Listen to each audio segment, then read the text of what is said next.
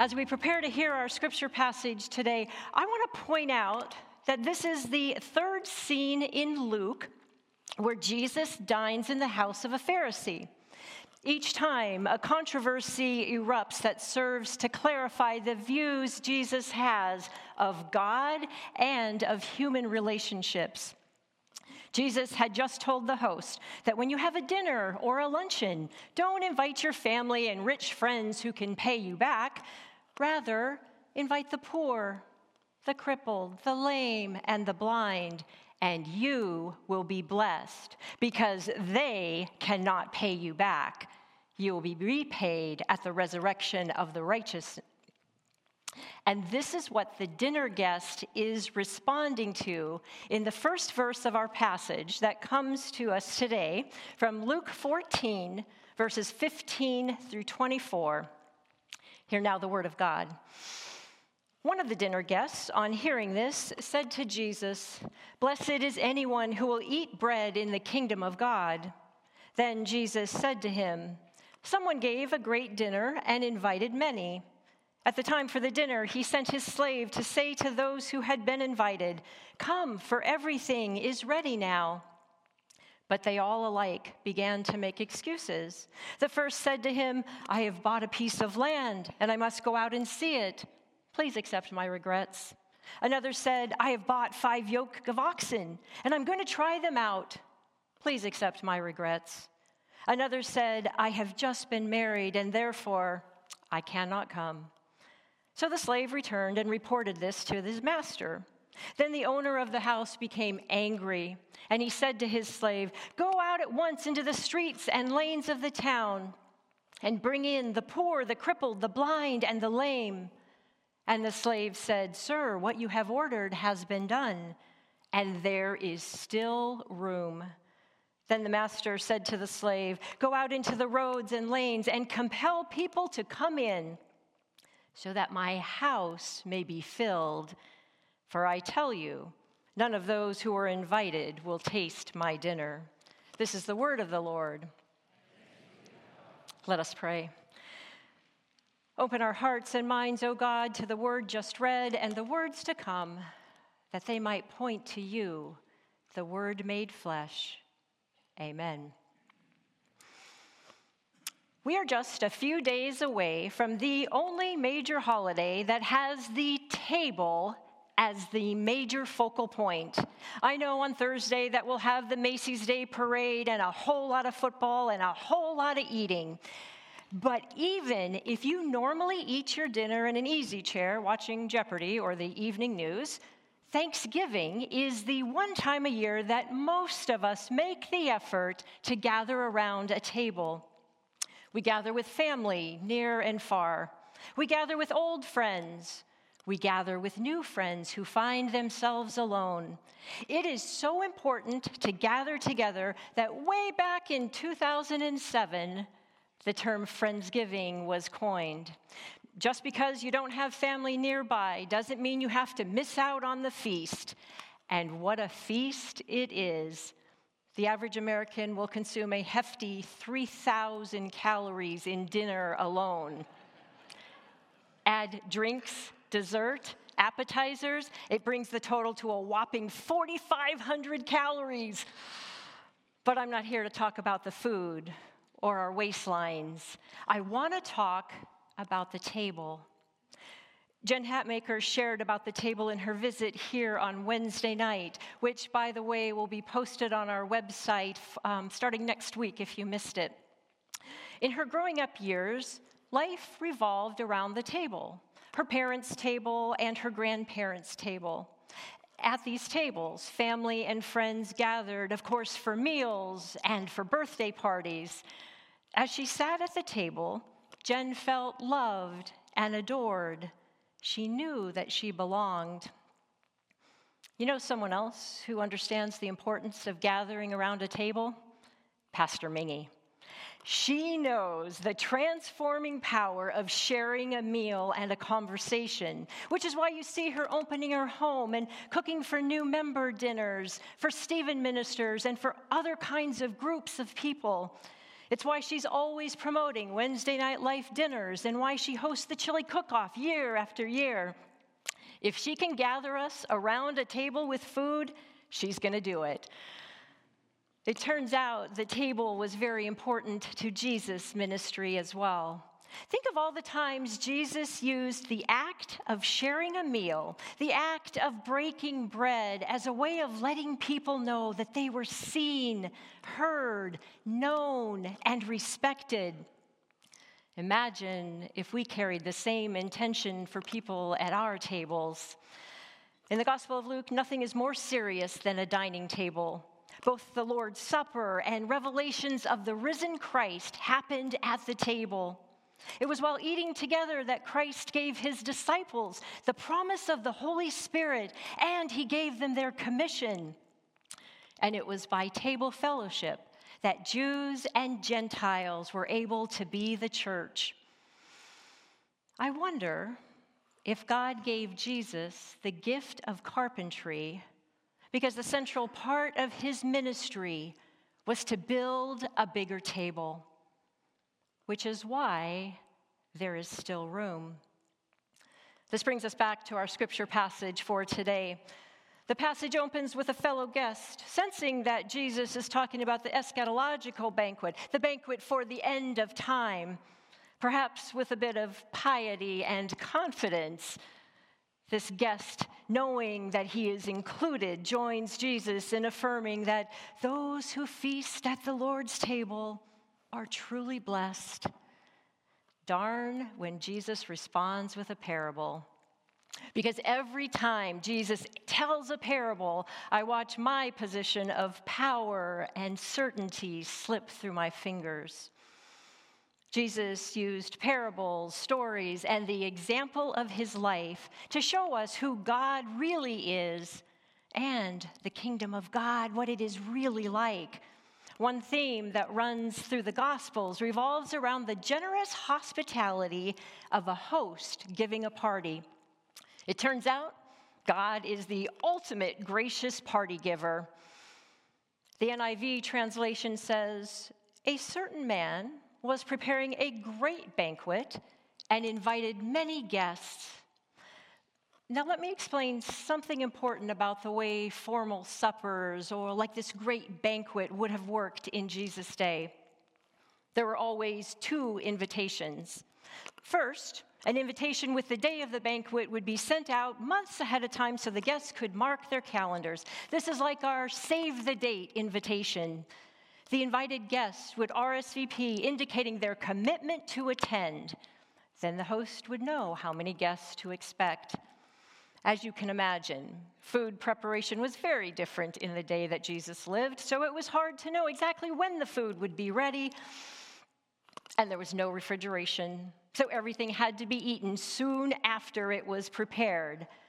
When the food was ready, servants were sent out to invite everyone to come. This was the second invitation. And being invited to a banquet was a big deal. Life was hard in first century Palestine, with people working typically six days a week, 12 hours a day, and then one day off, and then starting it all again. There was very little entertainment no golf courses, no orchestra or theater, no Netflix. Life was difficult, short, and compared to our lives, largely uneventful. So imagine the host's surprise when people began making excuses to not come to the banquet. Most scholars say these excuses were weak. Who buys land without first inspecting it? Or tries out oxen after they've been purchased? Or who uses his wife as a get out of jail free card? I can't go. I'm married? Whether the excuses are valid or not, the host felt snubbed and he is furious. But suddenly, the table is going to get a little bigger. The host is about to do the unthinkable. He is going to invite all the wrong people to the party the poor, the lame, the blind, and even those characters who are living in the streets out beyond the city gates you might be seated next to a misfit. Now, the person that you identify with in this story may impact how you hear it and how you then apply it to your life. Are you more like the Pharisees who are seated at the table, listening with power and privilege to host? Or are you more like the person on the outside, looking in, feeling marginalized and often left out? It takes a hard, honest look in the mirror to see the Pharisee perhaps hiding inside of us, because nobody likes a Pharisee. They were more interested in exalting themselves and keeping other people humble. In his book, A Bigger Table, John Pavlovitz writes this about the Pharisees. They get a bad rap, the black hatted villains, to serve as examples of hypocrisy and hubris. Yet they were deeply religious, extremely faithful men, wanting to please and honor God and to preserve the faith of their fathers in a world that threatened it. The problem was that their desire to place a hedge of protections around godliness and to preserve tradition had become toxic. Segregating them from the growing number of people they began to deem morally inferior. When you place yourself in the position of defending the faith, you begin to believe you have cornered the market on piety and truth. The poor and marginalized now merited only their contempt never their compassion. Though they were incredibly earnest and God fearing, they grew more and more oblivious to the suffering around them and to their responsibility to step into that hurt and to bring life. They lived as walking contradictions of love for God and disregard for so many of God's people. Forgive me, O God for the Pharisee that is often hiding inside of me. I don't want to be that kind of religious person. I want to be open to all human beings, especially the marginalized and the misfits. Perhaps you hear this story as a person who doesn't quite fit in it reminds me of my middle daughter, Hallie, who is now 27 years old and who gave me permission to share this story as I remembered it. Hallie was a bit of a precocious child. With her little hands on her hips, she announced to me in second grade that she was going to go to Pineview next year. Now, for those of you who are new to Sarasota, Pineview is a wonderful school for gifted kids. This announcement came as a surprise to me, though, because Hallie and her older sister were both at Ashton Elementary, and we loved it there. Hallie was a driven, determined little girl who wouldn't take no for an answer, not nearly as cute as she looks part of my hesitation was that I would have to fight with Hallie every single night over every single piece of homework that she brought home from Ashton. She would dally and delay and take hours to complete something that should have only taken a few minutes. Well, she kept pestering me about Pineview, and I finally said, Fine. Fine, but if you go, you are on your own with your homework. I'm not fighting you, I'm not reminding you. This is your deal. And she went, and she excelled as she does. Once on a third grade field trip, after our picnic lunch at the park, the kids were running and swinging and laughing on the playground. And I said, Hallie, you should go out and play and have some fun before you have to go back to school.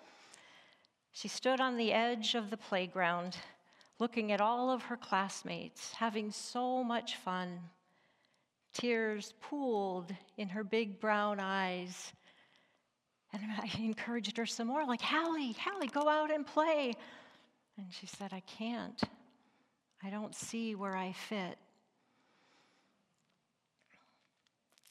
In her TED talk called The Beauty of Being a Misfit, author Lydia Yuknavitch says, I'm a card carrying misfit, and I'm here for all the other misfits in the room because I'm never the only one. She likes the word misfit because it is so literal. It is a person who missed fitting in, or a person who fits in badly, or a person who is poorly adapted to new situations. Lydia tells part of her story that led to her not fitting in. Like legions of other children, she came from an abusive household. She epically failed at two marriages, flunked out of college twice, was sent to rehab for drug use, and even had, as she termed it, two staycations in jail.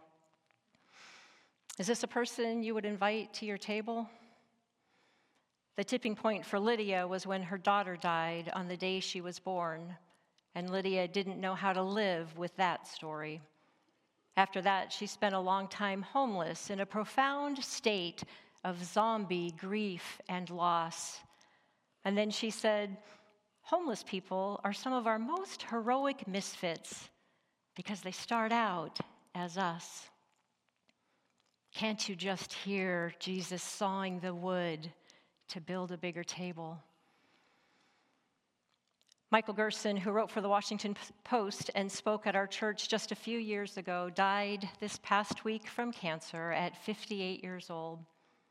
Gerson was also very public about his battle with depression, giving him the badge of misfit as well. In a sermon he preached at the National Cathedral two weeks after he was here with us, he said this I suspect that there are people here today, and I include myself, who are stalked by sadness, or stalked by cancer, or stalked by anger. We are afraid of the mortality that is knit into our bones. We experience unearned suffering, or give unreturned love or cry useless tears. And many of us eventually grow weary of ourselves, tired of our own sour company. Gerson combined his lived faith with his gift for expression to offer a hand to others, a place at his table, showing that they are not alone in the dark. And that's what it takes, right? We get a glimmer of hope when someone notices us with a tender word or touch. When someone invites us to join them at their table where we feel seen, heard, known, and respected. Jesus shows us how to do it, how to build a table just like God's table where there is still room.